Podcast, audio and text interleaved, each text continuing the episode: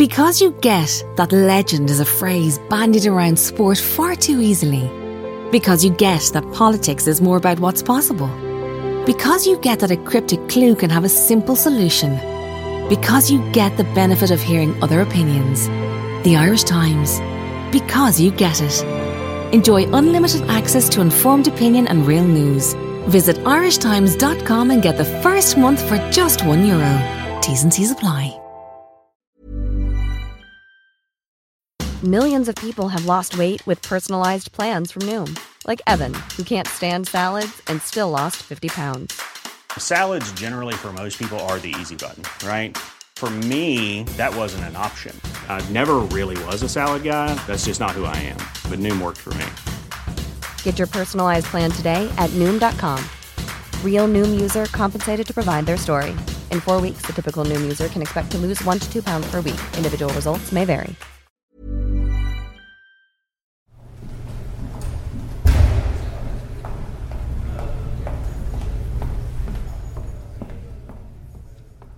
January the 11th, 1983. The Four Courts in Dublin is the main courts of justice in Ireland. It's another grand 18th century building designed by James Gandon. Indeed, if you stand on the balcony above the massive round hall and look down, you could still be in the 18th century, with the mill of black robes, wigs, tipstaffs, judges, lawyers, parties, and criminals. On this January day in 1983, most of the crowd milling around the round hall were there for one thing only. It was the day when Malcolm MacArthur's murder trial began.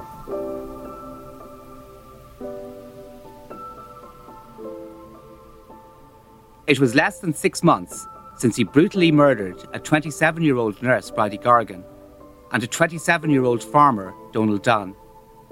The Attorney General, Patrick Connolly, had resigned. Charlie Haughey's government had fallen, yet the public interest in the case remained high. Conspiracy theories about cover ups and political chicanery abounded. But the eagerly anticipated trial turned out to be an anticlimax and a farce. The trial opened and was concluded within 10 minutes. People made assumptions. They made assumptions that this was a stitch up. Those assumptions of stitch up were heightened when MacArthur pleaded guilty and there was, in effect, no trial.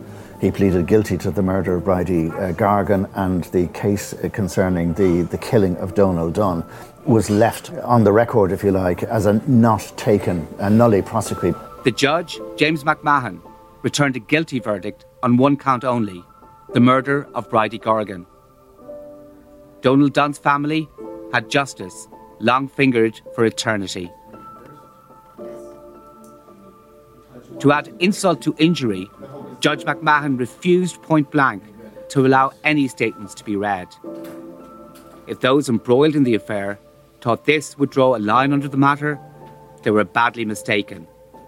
What happened in those moments caused outrage and consternation. Why was the statement suppressed? What were they trying to hide? It all added fuel to the fire. I'm Harry McGee of the Irish Times, and this is the final episode of Gubu, a seven part series on the sensational murder case and how it almost put paid to the career of Ireland's most controversial political leader, Charles J. Haughey.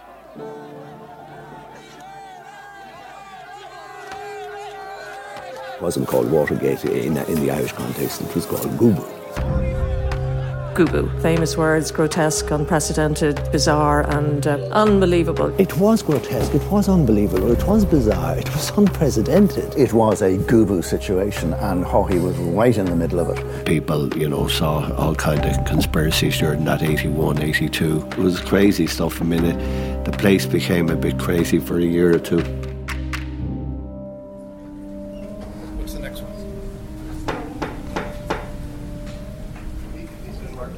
My name is Brenda Power. I'm a journalist. Back in 1982, I just qualified as a journalist, and very shortly after that, got work as a court reporter for the Irish Press. So I did. I went along to the court to, to just to, to see what I could see on the day of the sentencing. It, Maybe describe what you can remember of the day. It was in one of the main courts in the round hall, one of the, the actual four courts, one of the old traditional, you know, everybody's idea of what a courtroom should look like. Dark, curtained, judge up on the high plinth. He looked like Malcolm MacArthur. He looked exactly like Malcolm MacArthur, who has become almost an iconic figure in terms of his appearance, in terms of the particular persona that, that he has portrayed you know, unfailingly, it seems, even since I've seen pictures of him. He looked very much like that the hair, the dicky bow. I remember he was instantly recognisable. I remember the court feeling very packed. And as far as I remember, it was quite brief. It was quite brief because there was only one murder being dealt with. And I remember the, the crowds outside in the court in the round hall afterwards as he was being brought away. Malcolm MacArthur had been in custody in Mountjoy Prison since his arrest in Patrick Connolly's apartment on the 13th of August. His defence was led by one of Ireland's leading criminal lawyers, Patrick McEntee. The defence team had considered a plea of guilty but insane, but report by psychiatrists who reviewed MacArthur in prison did not support this strategy. In the run up to the trial, a plea bargain was hammered out with the Director of Public Prosecutions. MacArthur would plead guilty to one murder charge while the charges in the second murder case would be dropped. The thinking behind it was that MacArthur, then 36, would have a good chance of being released while still a relatively young man. On that day, in January 1983, MacArthur pleaded guilty to the murder of Bridie Gargan. But for his brutal killing of Donald Dunn, it would be a nolle prosequi or null prosecution. That caused outrage. The refusal of the judge, James McMahon, to allow Superintendent John Courtney to outline the facts of the case caused a massive public furore. But on the day, he pleaded guilty to one of the murders, and then a nolle prosequi was entered in respect of Donald Dunn. That really did cause, I remember at the time, a great deal of comment and disquiet not least for the Dunn family. And I remember talking to a lawyer at the time and saying, why? Like, why did they not proceed with this? He was prepared to, to admit to the murder of, of Bridie Gargan. There was no question but that he had shot Donald Dunn. Apparently, he put the gun to his cheek in a field in Edenderry. And the reason that I was given at the time was well, it would be a legal absurdity to have someone serve two life sentences because, of course, by definition, a life sentence is for life. Of course, we know it isn't. And at the time, it would have been probably even shorter, or the expectation would have been shorter than subsequently. The head of the investigation, the prosecuting guard, would of course have set out the sequence of events for the family's sake. You know, to have it publicly acknowledged this is what happened to your loved one, and this is what was done, and this is the punishment that is going to follow. But I definitely remember the conspiracy theories at the time. Had there been social media, you know, it would have been absolutely awash with the theories because it was strange. It was unusual. I mean, there have been several multiple murderers in the past, before and since, who were sentenced for each of the murders, who were convicted and sentenced for each of the murders. No legal absurdities arose there. And I still don't know why. Like everybody, I have my suspicions. I mean, can you say there were people who were afraid of what might have come out?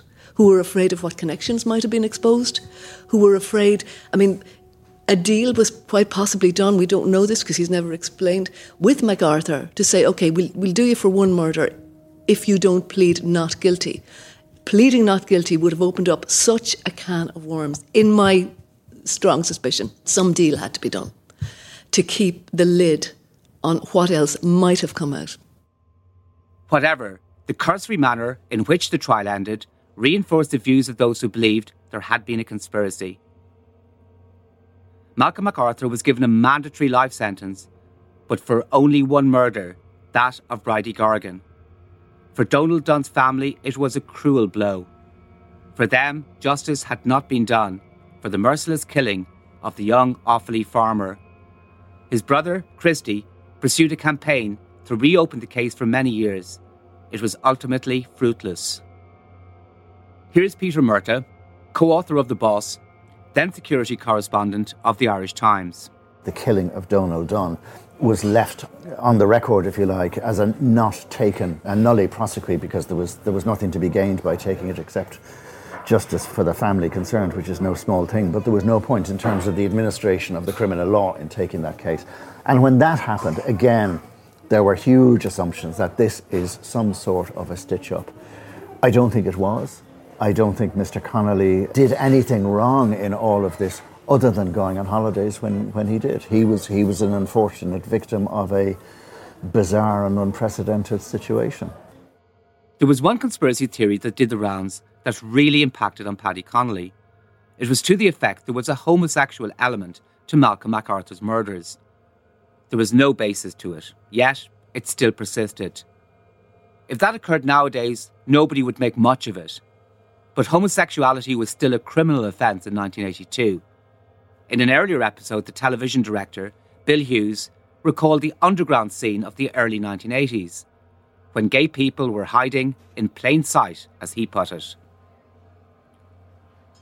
Bartley Dunnes was one of the pubs most frequented by gay men though it was not exclusively gay and had a straight clientele as well. Bartley Dunnes was the grand old dame of gay bars in Dublin.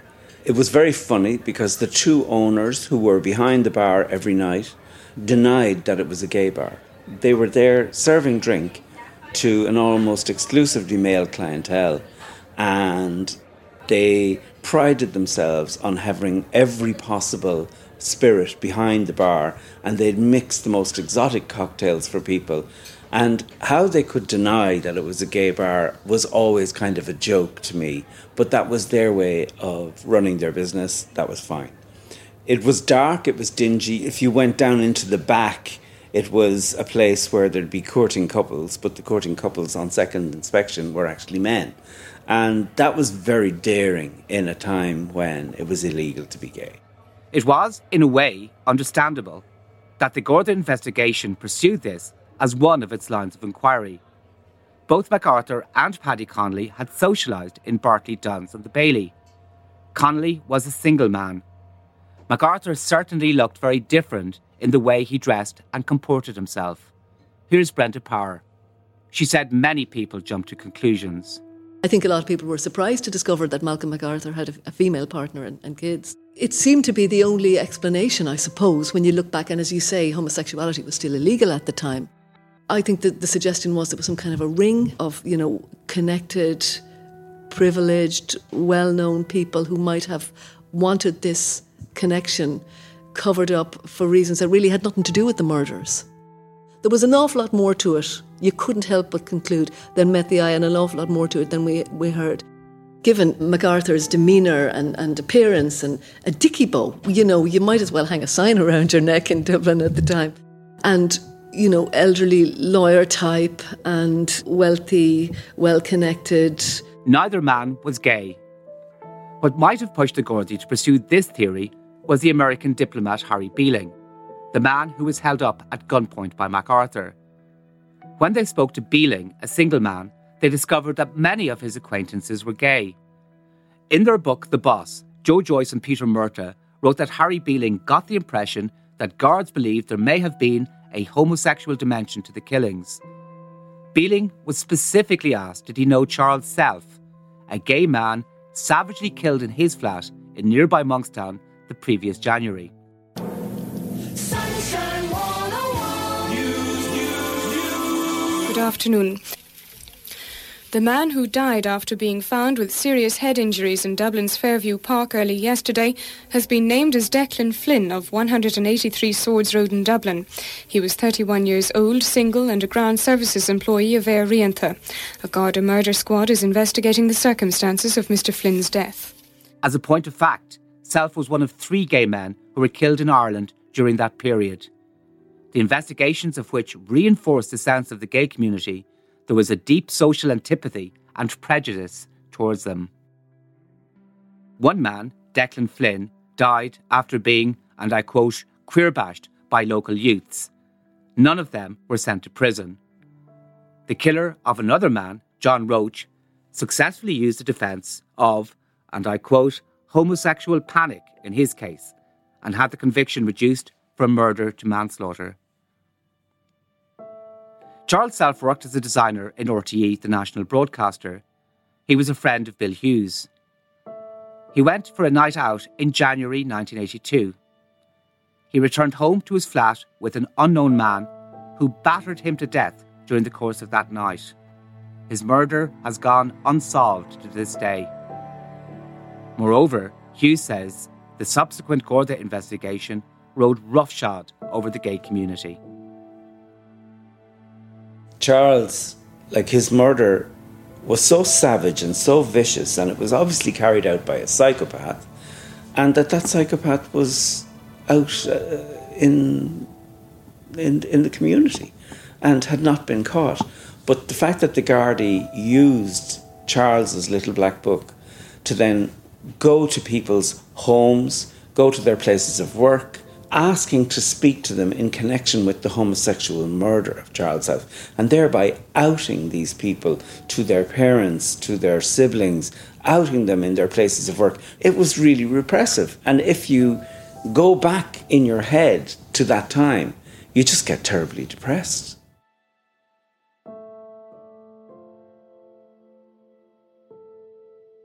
Malcolm MacArthur was actually questioned by Gardaí about Charles Self's murder, as the killing happened in January that year, a few months before his departure for Tenerife in May. With this new element in the investigation, inevitably, Paddy Connolly was drawn into it. Connolly's nephew Stephen says his father Tony immediately cottoned on to this rumour, but his uncle Paddy was totally unaware. There were lots of lurid rumours and suggestions as to Paddy's private life and his relationship with Malcolm MacArthur. Well, my father would have copped it immediately before there were any rumours. I mean, you have this chief legal officer and this eccentric companion sharing a house. Well, it wasn't sharing, he was, I mean, but that's what the public were going to see. A dandy figure, you know, Bartley Dunnes, all that type of stuff. It was fairly obvious that the rumours were going to happen. I mean, Paddy would have been blissfully unaware of that as a possibility. Paddy's connection was with Brenda before she met with Malcolm MacArthur. Very solid connection right throughout and right up to his death. They remained very close, and he was an intensely loyal person, and he stuck by people. He was compassionate, he was extremely kind, just extraordinary human being, and, um, and a real Christian. But yeah, he, his friendship was with Brenda. It wasn't with Malcolm. Malcolm was a, a by the way. I mean, they had a, a, son, and Paddy was very friendly with that young man, a, a young child, and grew up to be a young man, and remained very friendly with him. But no, his relationship wasn't with Malcolm MacArthur. No, Absolutely. not at all. And and again, he's Paddy was very clear where Paddy's preferences lay. Um, you know, he had loads of girlfriends, uh, very close to getting married at one stage.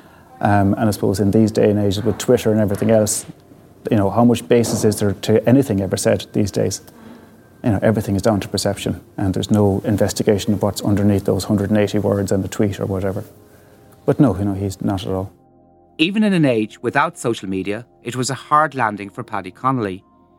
He had the misfortune to be friendly with MacArthur and had made one colossal mistake. Going on his holidays, the day after, a murderer was arrested in his flat. After a few weeks, he returned to the semi anonymity of the bar, but it was never the same.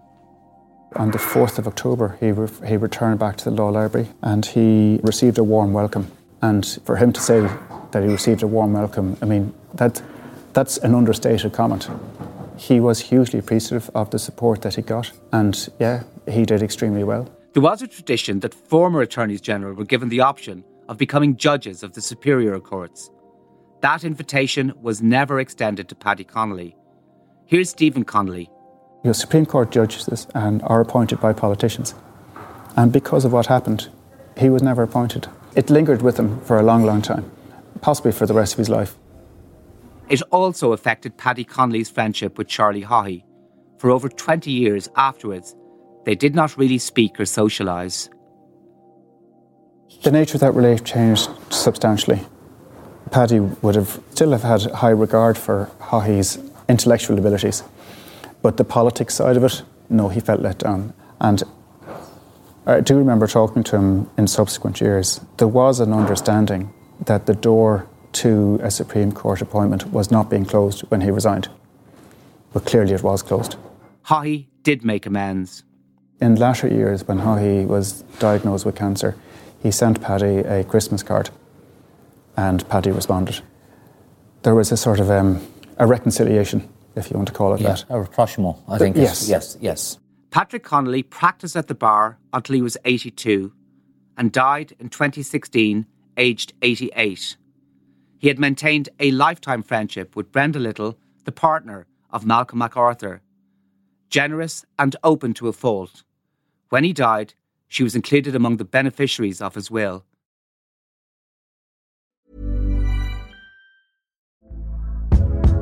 Hey there, it's Michelle Norris. I'm host of a podcast called Your Mama's Kitchen. When I travel, I'm usually looking for a way to find a taste of home when I'm not at home. And one of the things I love to do when I am at home is entertain. And Airbnb allows me to do that. When I was in California recently, I rented a house that had a great kitchen. And when we were sitting around the table, we we're all thinking, we're in someone else's house. Someone could be in all of our homes as well. If you have a home, but you're not always at home, you have an Airbnb. Your home might be worth more than you think. Find out how much at airbnb.com/slash host. If you're looking for plump lips that last, you need to know about Juvederm lip fillers. With Juvederm Volbella XC and Juvederm Ultra XC, your lip look, whether it's subtle or bold, can last up to one full year with optimal treatment and no additional maintenance. Find a licensed specialist and see if it's right for you at juvederm.com today. That's J U V E D E R M.com. Add fullness to lips in adults over 21 with Juvederm Volbella XC or Juvederm Ultra XC. Do not use if you have severe allergies or a history of severe allergic reactions, or if you're allergic to lidocaine or the proteins used in Juvederm. Tell your doctor if you have a history of scarring or taking medicines that decrease the body's immune response or that can prolong bleeding. Common side effects include injection site redness, swelling, pain, tenderness, firmness, lumps, bumps, bruising, discoloration, or itching. As with all fillers, there's a rare risk of unintentional injection into a blood vessel, which can cause vision abnormalities, blindness, stroke, temporary scabs, or scarring. For full important safety information, visit juvederm.com.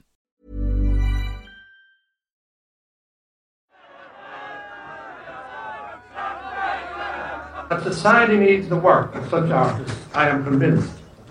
The individual vision frequently in the end becomes the collective vision. So, how did Charlie Haughey fare after Gubu? The disparaging phrase, coined by Conor Cruise O'Brien, came to define his subsequent career. As his biographer, Gary Murphy, relates. Like he detested Conor Cruise O'Brien, loathed him. That really annoyed him, the fact that O'Brien would have coined this phrase, Gubu, that, uh, yeah, in many ways haunted Haughey like a Banquo's ghost. He, he couldn't shake it off. Frank Dunlop is of the same view.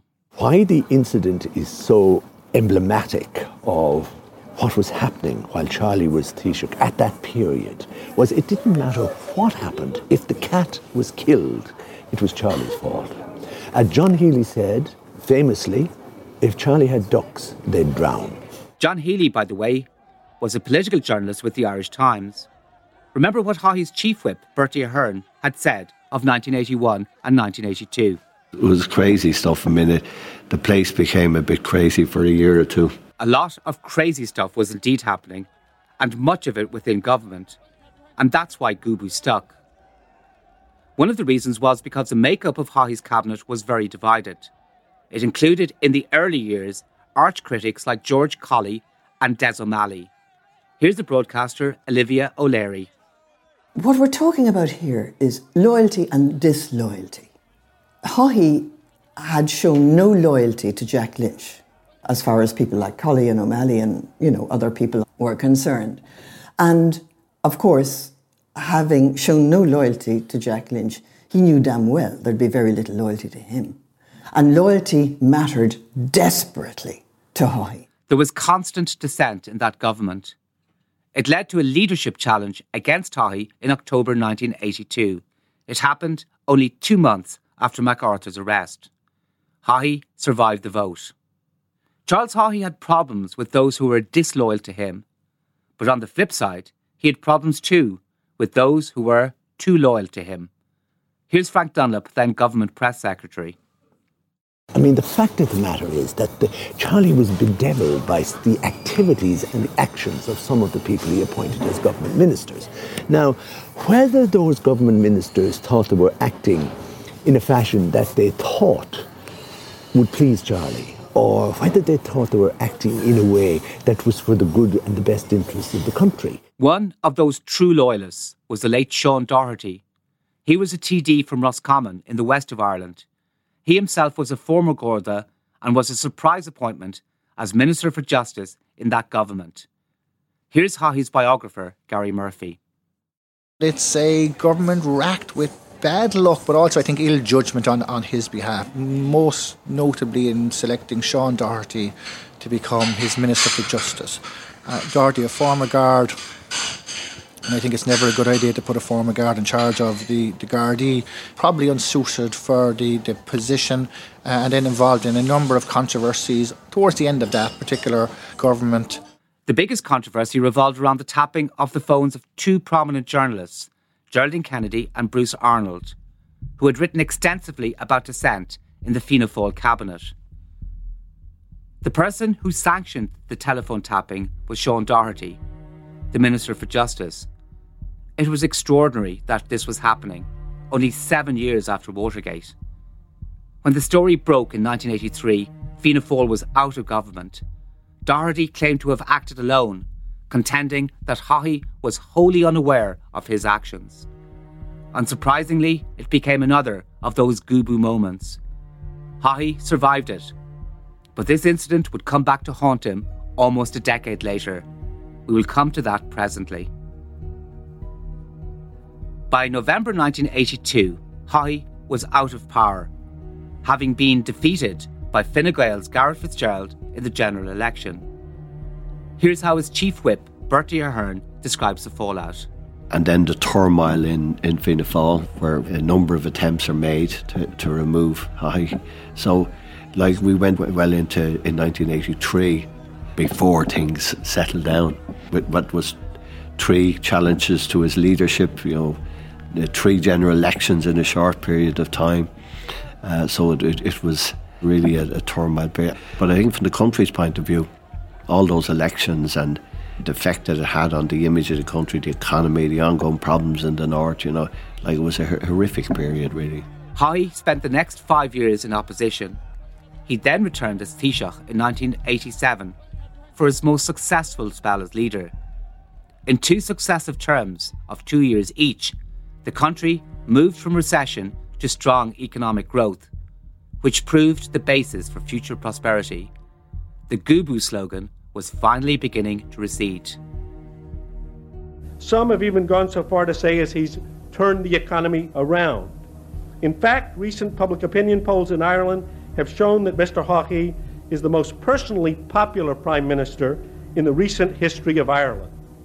Please join me in giving a warm welcome to the Prime Minister of Ireland to talk about reflections on democracy. It cannot be acceptable that perversion of the course of justice by officers of the state should be publicly acknowledged and then left at that. Thank you very much indeed. By 1987, when his Fianna Fáil government win that election, and certainly by 1989, uh, some of it was beginning to fade, and he and his government was making significant breakthrough. Uh, there was a decision taken in cabinet that the leaking of matters from cabinet must be stopped. I, as Minister for Justice, had a direct responsibility for doing that. I did that. I do feel that. I this is from a late night TV chat show on RTE called Nighthawks. The guests tended to be mainly young, mainly hip. But on that night, in January 1992, the guest was not young nor hip by any stretch of the imagination. He was a middle aged Fianna Fáil politician who had fallen into semi obscurity. It was Sean Doherty, the former Minister for Justice.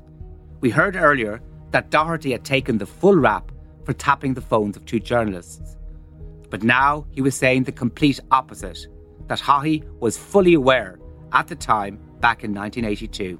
His former justice minister announced recently that 10 years ago he authorized taps of two journalist telephones. What we are talking about is one of the most sordid episodes in our recent history. What we're talking about was a flagrant violation and an invasion of human rights. For his part, Haughey denied any knowledge. He claimed Doherty had been put up to making the allegations by a rival who wanted to oust him from the leadership. In any event, the intervention did precipitate the end of his career. In early 1992, at the age of 67, Haughey stepped down as Taoiseach. Might quote perhaps Othello. I have done the state some service. They know it. No more of that. In the Irish Parliament, the Dáil, he got a standing ovation from his Fianna Fáil colleagues. If I were to seek any accolade as I leave office, it would simply be he served the people, all the people, to the best of his ability. There's a tumultuous cheer in the Dáil from the Fianna Fáil uh, backbenches, and he ends his public life on something of a something of a high, and he has a very dignified retirement for about sixty-five years. For five or six years, and then it all changed. Remember the KBI? The key business influencer?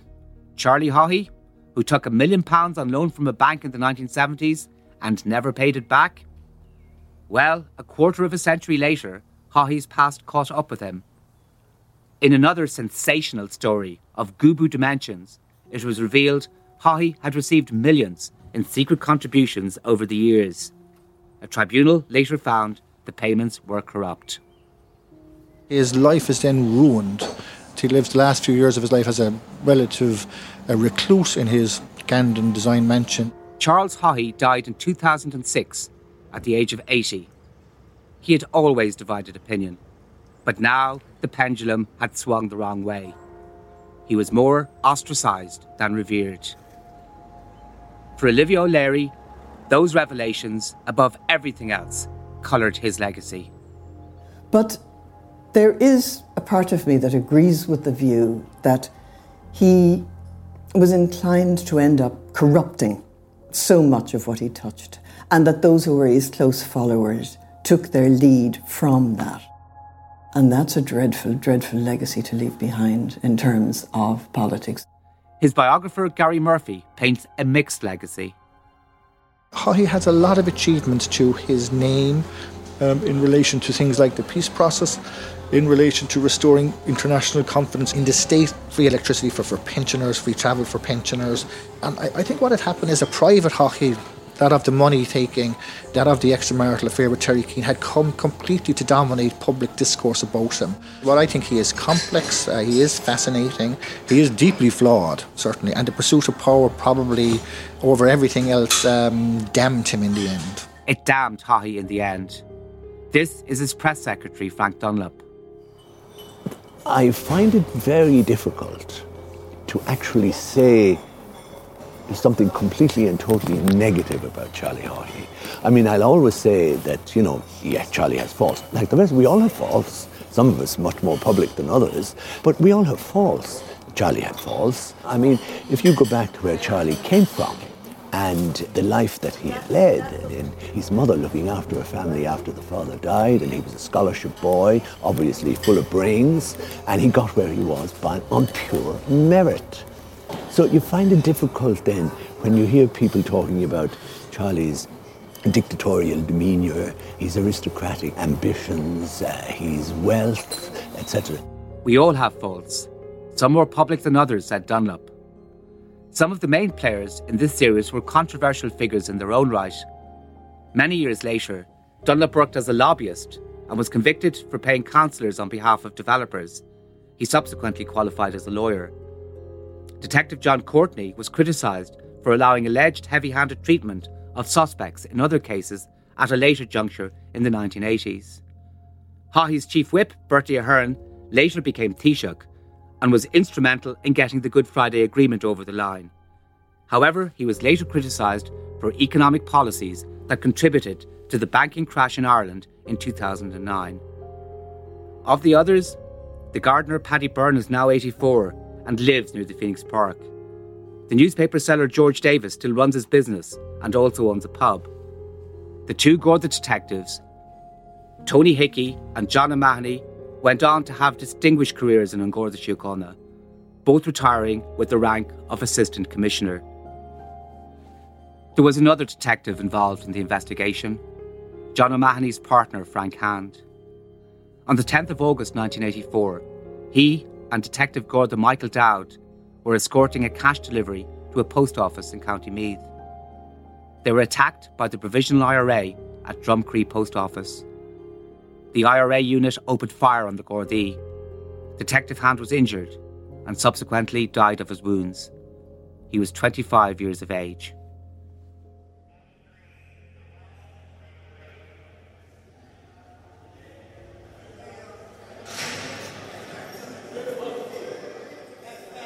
Which brings us to the third person in the Gubu Triangle Malcolm Daniel Edward MacArthur. Earlier, we heard he had been convicted in January 1983 for only one murder, that of Bridie Gargan. A nolle prosequi, or null prosecution, was recorded for the death of Donald Dunn. That caused public outrage. Leinster leader journalist Henry Borris says the Dunn family were completely excluded from justice. I've been covering the courts for years, and the introduction of the victim impact statement was one of the innovations during all that period. And it, it was an attempt to, to bring more empathy for, for victims. And really, in this case, uh, the Dunn family were left far short of, of that. My big wish for, for, for them today, even at this distance, is like that they've managed to find some peace. Yeah, because they did have a huge sense of grievance and injustice, didn't they, Henry? Yes, it was, and I mean, it was a, it was it was an unnecessary uh, grievance in my view. Back in 1983, the investigative magazine Magill suggested a plea bargain had been brokered by the celebrated lawyer Patrick McEntee that would have allowed MacArthur to be released when still a relatively young man, perhaps after 10 years. The plan backfired. The case had acquired a notoriety that did not abate. The decision on granting parole was a political one, and successive ministers for justice were not willing to make that call. Here's Brenda Power. Well, ironically, that was not a very successful gambit because the very controversy that the single conviction provoked guaranteed Malcolm MacArthur a notoriety that he might not otherwise have had if he had pleaded guilty to the two, two murders, taken the, the, concurrent sentences, as of course they would have been, and served them. But, but because of the suspicion that there was more to this than met the eye, and that these two unfortunate people were sort of collateral damage in a much bigger story, kept the mystique about that alive for 30 years and more. We're still talking about it now. I think that if the expectation was he'd be out in seven to eight years, well, that was hugely unrealistic at the time. There was another twist that emerged afterwards.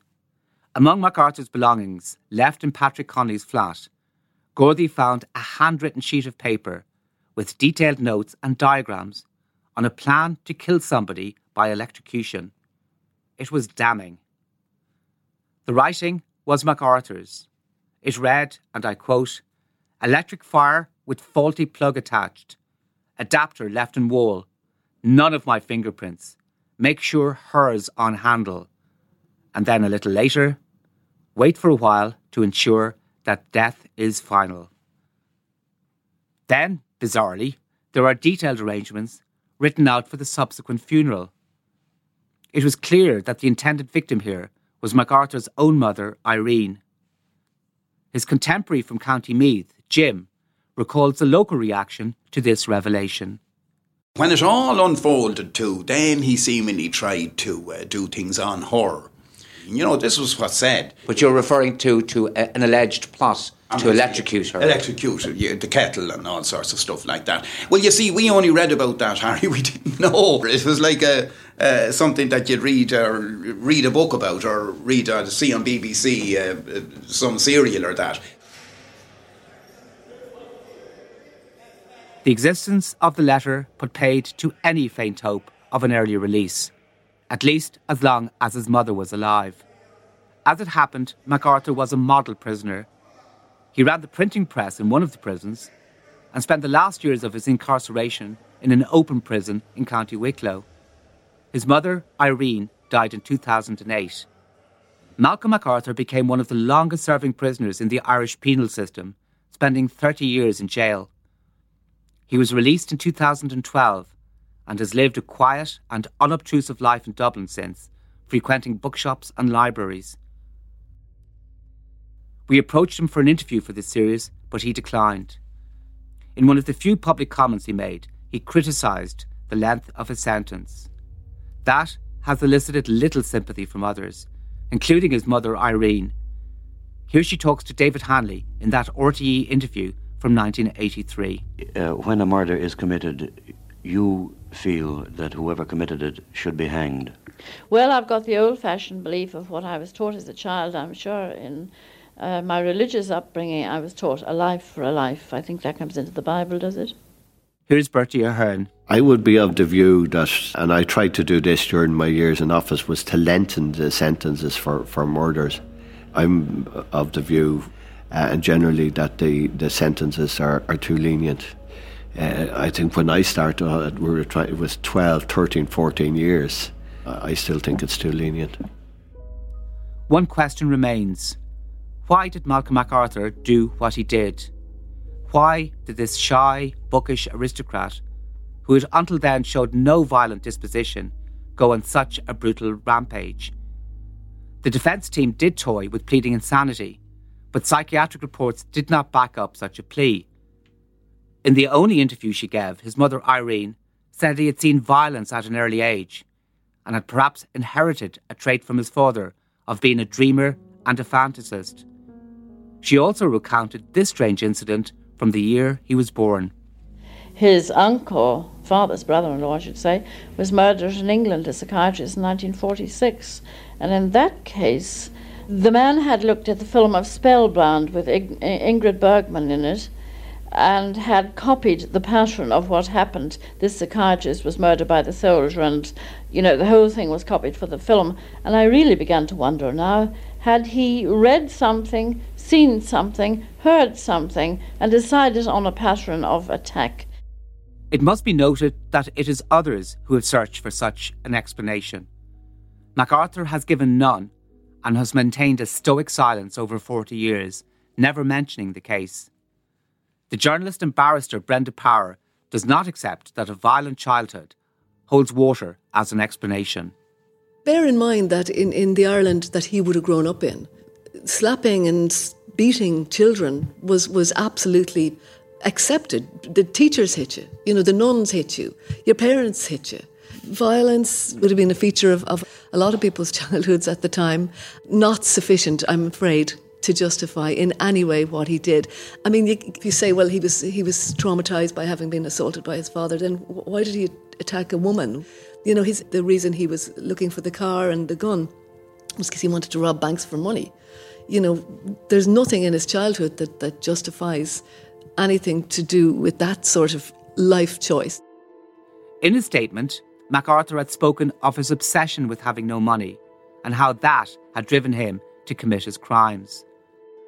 Those who knew him spoke about the Walter Mitty or fantasist side to his personality, his sense of superiority, and indifference to the plight of others.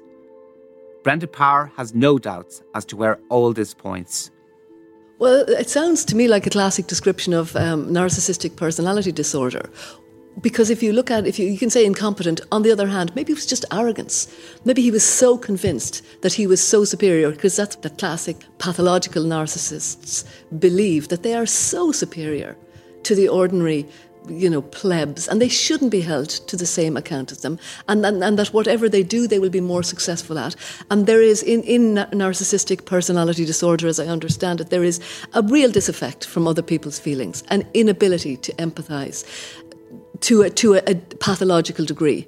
So you can either see his behaviour as blundering and sort of incompetent, or else born of a absolute conviction that I am entitled to this. I am superior to these people. If this non-entity has to die for me to get a car and a gun, that's you know unfortunate, but you know I'm not going to lose any sleep over because me and my needs and my entitlements are so superior and so important that these people are minnows and they're inconsequential. If you look at it that way, it kind of makes a lot more sense. So it is a, pretty classic definition of, of narcissistic personality disorder, almost wounded by the suggestion that you should be held to the same account as anybody else and unable, absolutely unable to process the, the injury you're inflicting on, on others. For the two detectives involved in the case, there was a clear motive. This is John O'Mahony. There was a motive here. There was a motive for he needed money. That was it. It was the way he went about it. Was that that lack of empathy? That you know there was nobody getting in my way. I want a lifestyle.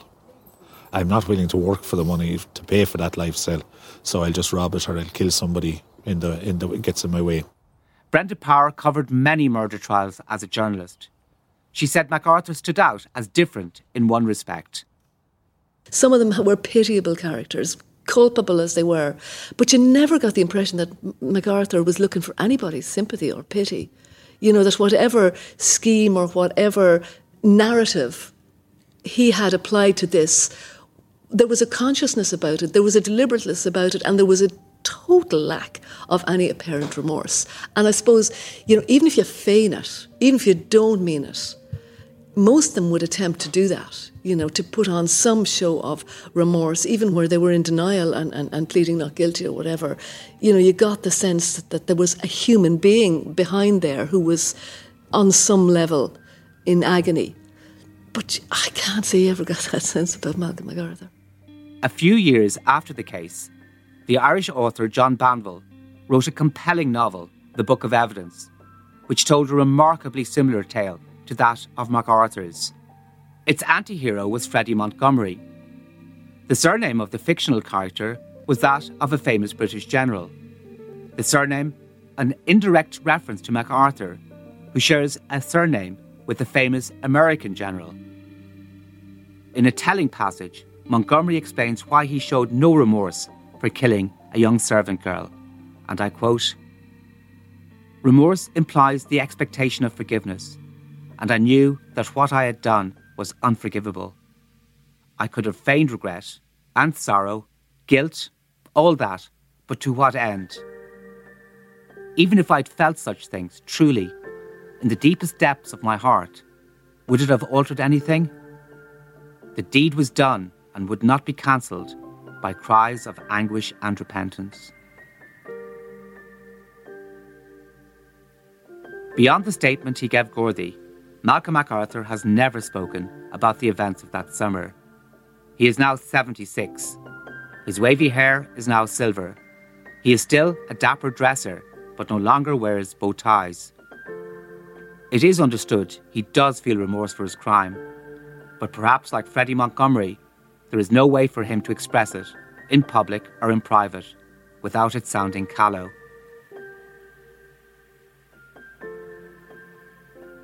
It is now 40 years since that sweltering summer of 1982. Two young people in the prime of their lives, the nurse Bridie Gargan and the farmer Donald Dunn, would have their lives cut abruptly short and would not see that summer out. The families have been forgotten, maybe to a large extent. And I mean, they got life sentences yeah. on the Sunday and on the, the Monday when Bridie Gargan died. In turn, Malcolm MacArthur's arrest at the apartment of Attorney General Paddy Connolly created a political scandal of Everest proportions. But once it did emerge that he had been arrested in the apartment of the Attorney General, I mean, for any newspaper reporter, that is a sensational it story. Was absolutely sensational. I mean, it was probably one of the most sensational stories uh, that I can think of, certainly in my career and at, and at any stage in, in, in the last like 50 years. I mean, absolutely extraordinary. Four decades have passed, and still those niggling, unsettling questions persist. The brittle, yellowed pages of old newspapers reveal no full answers, no complete explanations. So many aspects of that strange summer when Malcolm MacArthur killed two people remain fathomless, meaningless. There can be no other word that fully captures the enormity of it all. Gubu. Gubu. Gubu.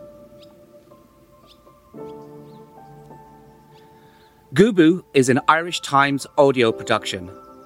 It was written, produced, and presented by myself, Harry McGee. The editor of Gubu was Enda O'Dowd. The executive editor and senior producer of audio at the Irish Times is Declan Conlon. Sound mix was by JJ Vernon. Graphics was by Paul Scott. The title music was by Oracle. We thank the RTE Archives, Reuters, the Jimmy Carter Library, the Ronald Reagan Library, and the Oireachtas TV Archive. For further comprehensive coverage of the Gubu scandal, including articles, notes, photographs, and maps, visit irishtimes.com. Also, if you enjoyed this podcast and would like to support future long term projects, please consider subscribing at irishtimes.com forward slash subscribe.